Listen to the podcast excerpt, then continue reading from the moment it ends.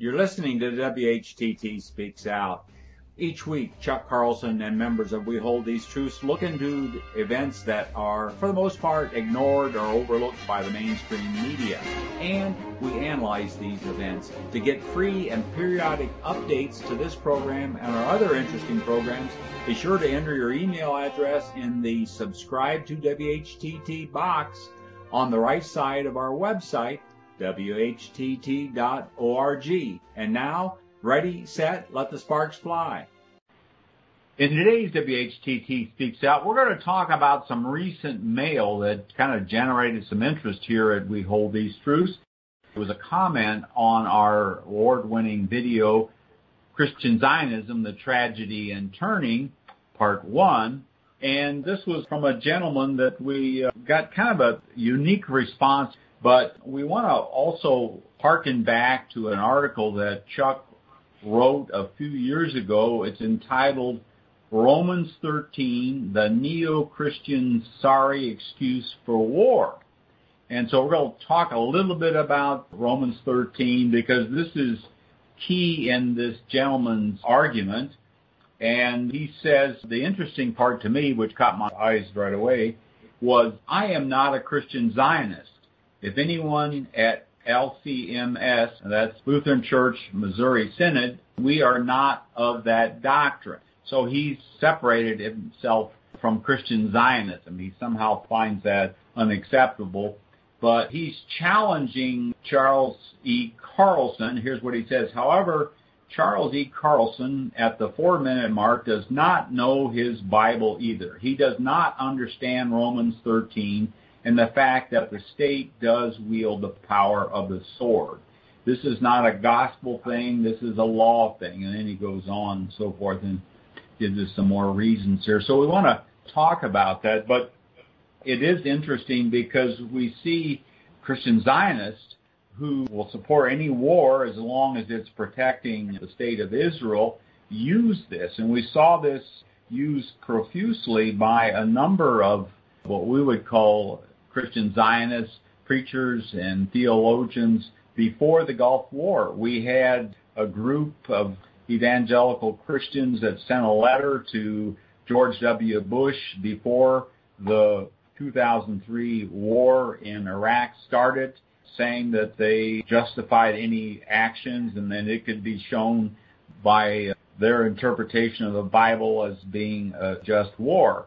And we've seen that afterwards by number of people, and we've talked about it in previous editions of our podcast about the support for these wars, our serial wars that are wreaking havoc, particularly in the Middle East, where uh, untold numbers uh, in the millions now, since 1991 at least, when we had our first war in the Gulf, in Iraq have died or been injured. We have millions of refugees as a result of our actions here. And this gentleman that's challenging us is uh, former military, I guess a Marine himself. So we want to talk a little bit about that. One of the contentions, according to this gentleman that wrote it, is that Romans 13 directs us to be subject to our governing authorities. And so let me read the first seven verses of Romans 13 and then we can talk about it let every person be subject to the governing authorities, for there is no authority except from God, and those that exist have been instituted by God. Therefore, whoever resists the authorities resists what God has appointed, and those who resist will incur judgment. For rulers are not a terror to good conduct, but to bad. Would you have no fear of the one who is in authority?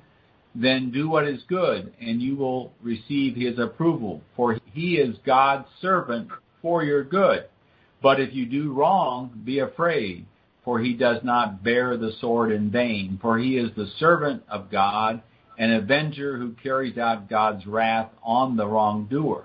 Therefore, one must be in subjection to avoid God's wrath, but also for the sake of conscience. For because of this you also pay taxes, for the authorities are ministers of God attending to this very thing, pay to all what is owed to them, taxes to whom taxes are owed, revenue to whom revenue is owed, and respect to whom respect is owed, honor to whom honor is owed. Unquote. So this was written, of course, after the crucifixion of Jesus by Paul, one of followers of Jesus, early followers that wrote quite a few books in the New Testament. And so this was during the era of the Roman government, who was a dictatorial empire that ruled over the Middle East there. Chuck? Okay, Tom. Doug, the man who wrote this letter to us, probably a very well-meaning and patriotic guy who said he served in the United States Marine Corps as a, uh, and he didn't say what rank he'd served in or how long he'd served, but we're going to probably guess he served in the, uh, in, sometime from his picture maybe that he served in Iraq or Afghanistan or both. We just don't know. He said in his letter a very significant thing. Uh, when I entered service, I had to deal with taking another human life. That uh, was a dilemma that he was writing, really writing about, and he was criticizing us because he felt that we did not understand the context of Romans 13, which said that if you are commanded by uh, your political leaders that you need to treat that as God's commandment coming down from Him through them. This is the essence of the way Doug is reading uh, Romans, which Tom just commented on. So I, I wrote a story and I have to be responsible for this. And, and in it, I made a, a suggestion of what these verses meant that didn't come from anything I ever read from anyone else. Uh, it just was something that seemed right to me, so I wrote it. And I am certainly not a Bible commentator, so it is definitely an amateur effort to explain one of the most difficult sections of the Bible that any Christian can uh, can confront. My feeling was the first six verses of Romans 13 contradict almost everything in Paul's life. Uh, they were just uh, totally shocking to me in terms of other things that he said and, and done. Now, Paul rarely did criticize his persecutors. He did talk about being whipped numerous times, stoned, beaten, imprisoned many times. He was constantly abused by the political powers of his day. And part of those political powers was the alliance between the Pharisaic powers of Jerusalem combined with and, and taking political consort with the Roman government. They basically worked together. And so Paul was in conflict with both. And he amazingly did not often criticize political powers, but he exemplified the idea of render unto Caesar what is Caesar's, render unto God what is God's, which are, of course, Jesus' words. When asked, does Caesar have power over you? My reading of these verses as I looked at them seemed to say one of three things. Either, uh, either Paul didn't write this and someone else dubbed in these uh, six verses. And when we go back to the original Greek text, which we rely upon for the New Testament, we find out that these six verses are pretty much there. Or were these six verses completely twisted and uh, reinterpreted by late Bible scholars of the 17th, 18th, 19th century, as so many sections of Scripture are. Uh, again, when we take a look at these verses in the, the ancient Greek text, uh, I have a, a, Greek text I rely on. Uh, quite often I find glaring errors when I go back and look at Greek texts, but I look at these and it seems that these are pretty much the way they were written in the Greek text. The meanings were not distorted by one or two words or something like that. In other words, this section is not only very pointed, but it is detailed and it's repetitious. That it says over and over again that ministers or potentates or magistrates, as as the Greek word kind of reads, but nevertheless political powers certainly are ordained by God, and whatever they do is God's will. And we should treat what political powers are doing as God's will. So we'd interpret that to say that it was God's will that the Romans would whip Paul beat him, imprison him, and so on. Would Paul see it that way? Paul did not complain much, but I don't believe he liked exactly the way he was treated. He just had a mission and he didn't waste his time belly aching about personal things. That's always how I viewed Paul. So my view of this had to be that he was writing a coded language. He was writing a parody. In other words, almost a satire, stating exactly the opposite of what he, what his life proved and what he frequently said other places. Uh, where you would expect people that read your letter who knew you to take one look at this and say, what is Paul talking about? Has he lost his mind? Or is he telling us exactly the reverse of what he thinks? So that was the way I wrote my letter, uh, which we published four years ago or more, uh, entitled Romans 13, the neo-Christian sorry excuse for war. So I think it'd be appropriate now for others to comment on this and uh, kind of go over these verses. Yes, I'd like to jump in there, guys. Years ago, I read the book that's called Hitler's Cross by Erwin Lutzer from Moody Bible College. And he specifically went over to Germany and did, did research on how, how did the Christians allow the atrocities of the Nazi party to take place right under the nose. And what he found, and it's, it's explained very well in his book Hitler's Cross, is that it was their preaching and understanding of Romans 13 that led to that whole idea that you have to bow down to the state, whatever the state does, you have to agree with that. I find it very interesting that here we are now on the opposite end of it, and people like uh, the one that wrote into We Hold These Truths is justifying Romans 13 for the, the senseless wars that we have, and especially what Israel is doing to the Palestinians. This is legal, doing what our government tells us to do, and it's the opposite side. So Romans 13 justifies the, the atrocities of the Nazis. Romans 13 justifies the atrocities of the United States government. It's it's really interesting. Where where do we stand up and say enough is enough, and we don't we don't get involved in this? Lutzer has come out with a sequel to Hitler's Cross. It's called When a Nation Forgets God: Seven Lessons Which We Must Learn from the Nazis this is kind of where I think we're going here is that there is a point where in Paul talks about in Romans 13, yes, rulers are there to reward good behavior and punish bad behavior. That's true. But when what they declare as good is bad and what bad is good, that's when the whole paradigm falls apart. And that's, I think, we as Christians need to uh, look at it with discerning eyes of the Holy Spirit because there's the one side you can go to, it's just anarchism. Well, I'll just do what I want. It doesn't matter because I think it's okay. You know, yes, we don't, definitely don't go that way, but there is boundaries when a government, authority, or whatever is outside of God's will, we have an obligation to say no and be, be willing to take the consequences of saying no and say, not in Jesus' name, I can't do that. Very good. So why do you think Paul wrote these words in this way? Because he was in every respect, he was carrying out his life in a manner that he was a target for annihilation, for assassination himself by the very Roman government. I think we have to look at, you know, Jesus' life himself. Here he is in the midst of the Roman Empire. He didn't condone what the Roman government was doing, but he preached the message of peace, forgiveness, love, and acceptance, and that got him killed. But he accepted the consequences for his message. And that's what I think we need to do as Christians is say, no, not in our name, not in the name of Jesus are we going to do this and accept the consequences for that decision. Very good. And I totally agree with that. I believe that is what we do need to do.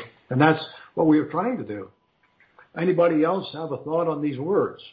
Yes, um, this is Glenn. I fully agree with Craig there, and you know it's even biblical. In in Acts five, in verse twenty-seven, if you don't mind me reading, it says, you know, the apostles were brought in and made to appear before the Sanhedrin to be questioned by the high priest. We gave you strict orders not to teach in his name, he said, yet you have filled Jerusalem with your teaching and are determined to make this us guilty of this man's blood. And Peter and other apostles applied, we must obey God rather than human beings. And and that's the point, right? The soldiers under Hitler were obeying their leader, but they weren't obeying God. You know, why would God want us to destroy so many people. You know, they were here, Peter. They were looking at what was right to do, not necessarily what the leaders wanted. And so it is biblical to sometimes you have to disobey the authorities. And I fully agree with what Craig was saying.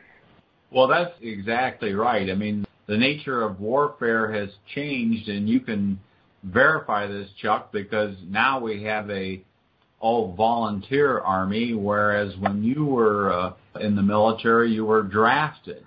And so there uh, we have people that go into the military by choice because they can't find a job somewhere else.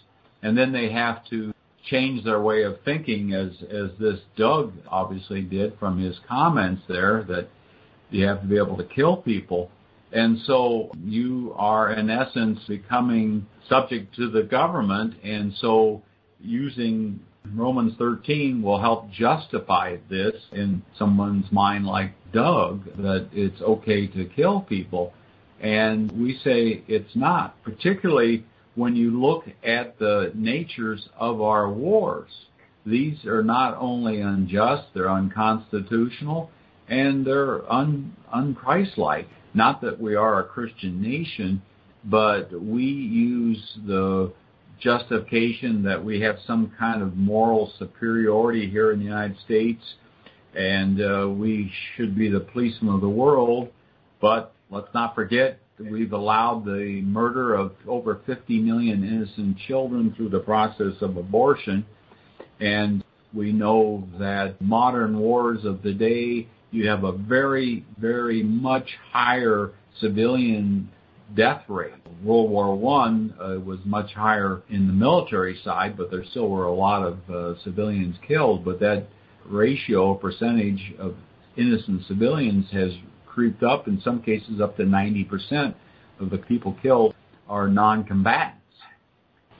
Well, Tom, uh, I I remember so well when we called conscription the draft, and it was meant to mean it's kind of like the vacuum. You were sort of sucked up into this vacuum cleaner, and you didn't have a choice of serving in the military. You you had ways that you could scramble around and change the way you went in. You might even be able to adjust the timing a little bit and stall it off. And some people stalled it off more successfully than others. But uh, I wasn't very good at stalling it off, and I ended up going in twice. Uh, both times I was conscripted. And the attitude of people toward the military was not friendly and loving, like you are my a source of income, you are my career. I was horrified when I met my first high school person that I knew from another school who I'd competed against and who I had great respect for. And he told me he was going to become a career military guy. I was so shocked, I, I didn't know what to say to him. I didn't even have an answer to him. I was so disappointed in him. And we had at that time a feeling that the military was a necessary evil. It was predominant among almost all of us who were in. A necessary evil, we told ourselves we needed to do this because it was the country but uh, we didn't like any part of it. Uh, now you have an entirely different situation. You have the all volunteer military, or, or better said, the all professional military, where everyone basically is paid a living wage. And uh, they essentially are in the military in a lot of cases because they need to work. So that difference is huge, and it takes in someone like Doug, who we don't know why he went into the Marines. My best friend went in the Marines because he said, I'm going to get drafted anyway. I'm going to go with the toughest ones I know. And he ended up playing on the Quantico Marine football team. So he made the best of it. But he was still in the military because he had to go. He didn't go because he wanted to be there. I'd like to go back to Romans 13 because we haven't answered our basic question, guys. Why did Paul write something that was so on a character with him? Paul, in another place in Galatians 13, wrote that there are no differences between humans. We are all the same. We're all the same in God's eyes. There is no male, female. There are no officers. There are, there are no civilians. He essentially wrote, all are the same in God's eyes. Uh, this is Paul writing this. But then here in Romans 13, he says, let every soul be subject unto the higher powers. He could have said the leadership of God. How about let every soul be subject to the leadership of God? For there is no power but God, is the next line. And the powers that are ordained are of God. And he could have said, but earthly powers are ordained by man. Whoever then resisteth the power resisteth the ordinance of God. And they that resist shall receive damnation. It might have been more like Paul to say, and they who do not follow God uh, will receive unto themselves damnation. For rulers are not a terror to good works, but to the evil. Wilt thou then be afraid of the powers and do that which is good, and you shall you, you shall have their praise. So this is like saying if you do if you do what the military leaders tell you, that they will appreciate you and give you a three day pass. For he is a minister of God to thee for good. And one might say, don't be afraid of the sword of evil leaders, but trust God for your salvation. Romans 6 verse goes on, for he is a minister, and I'm speaking here of these appointed political leaders, for he is a minister of God, a revenger to execute wrath upon he that does evil. And that might have been more like Paul to say, for God will protect you from the sword of evil men in his kingdom, if not in this one. Therefore ye must need to be subject, not for the wrath, but for conscience sake.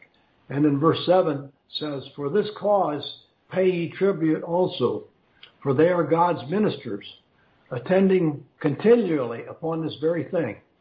And uh, I, I would think Paul would have better said that, for they have power only in this life. These leaders, these ministers have power only in this life, but no other. I'm kind of defending my position, guys. I'm kind of saying I think Paul was writing tongue in cheek. I believe he was really writing parody here, and that's why these six verses stand out as being in contrast to everything else that I can find that Paul ever wrote.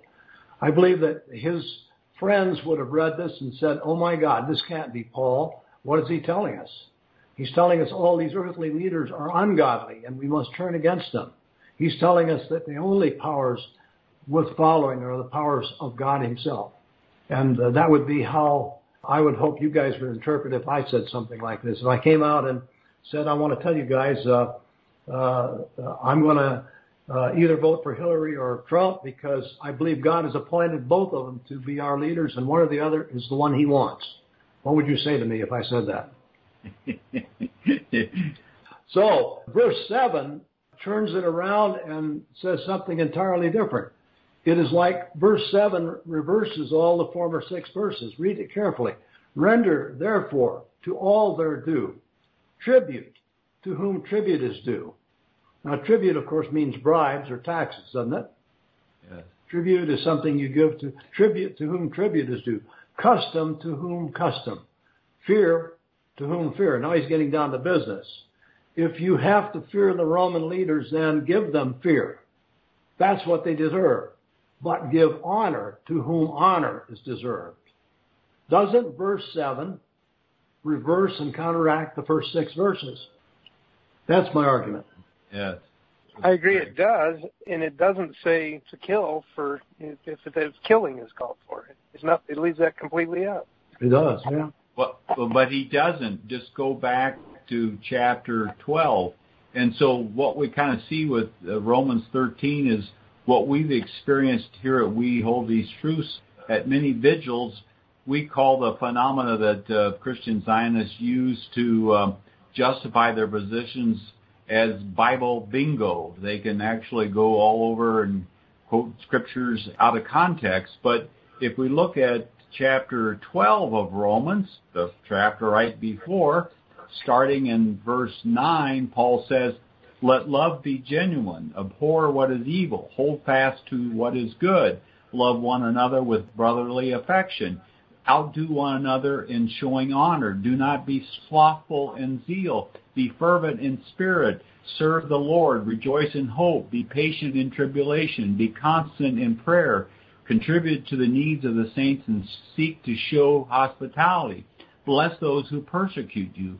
Bless and do not curse them. Rejoice with those who rejoice. Weep with those who weep. Live in harmony with one another. Do not be haughty, but associate with the lowly.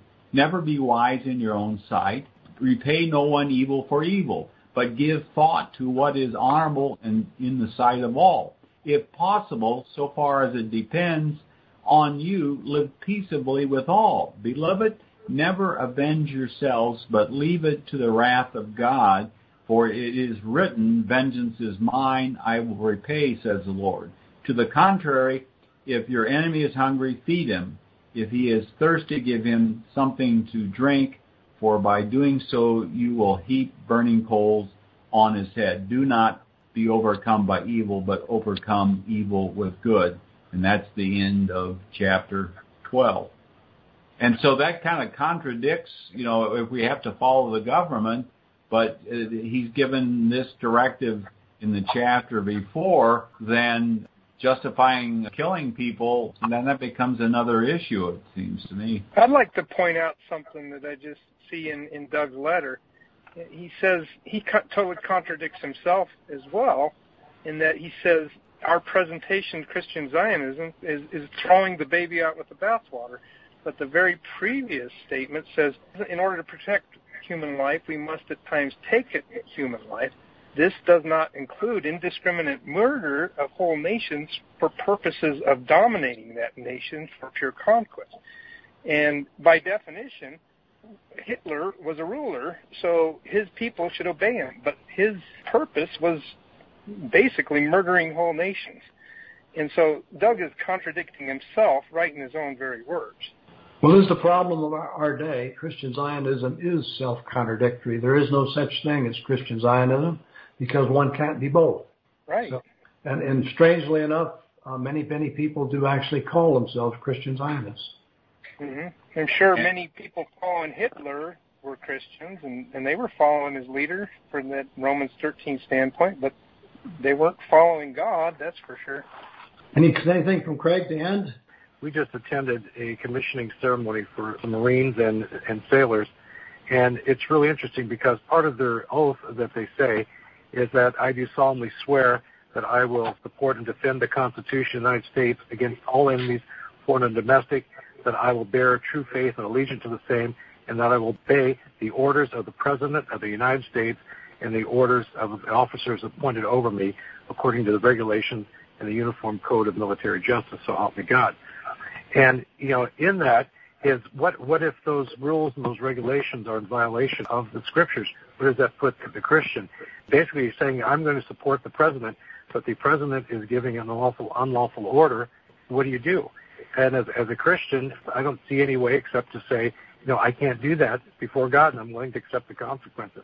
I like what you said, Tom, about bringing Romans 12 into that. I had I had that ready to talk about it, and you just you just picked it right right up because it talks about not avenging yourself, and then Romans 13 goes right into saying, well, the government will avenge the wrongdoers. It's not your job to do that. Uh, God will wield the sword to, uh, for evil through the, the government and so forth. And I think that's the issue. What we're talking here in Romans 13 is don't avenge yourself. That's the government's job, and that's what we picked up in Romans 12 that you, uh, that you read, Tom.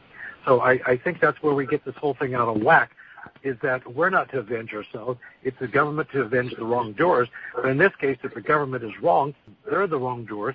And I think it was Benjamin Franklin said that uh, nations are judged in this lifetime, people in the, uh, the, the, the next. And, you know, that's where we see nations falling because they have turned their backs on God and, and reap, reap the consequences of that. And I just, I fear that that's where we're headed ourselves. Great. Thank you everyone for all your input.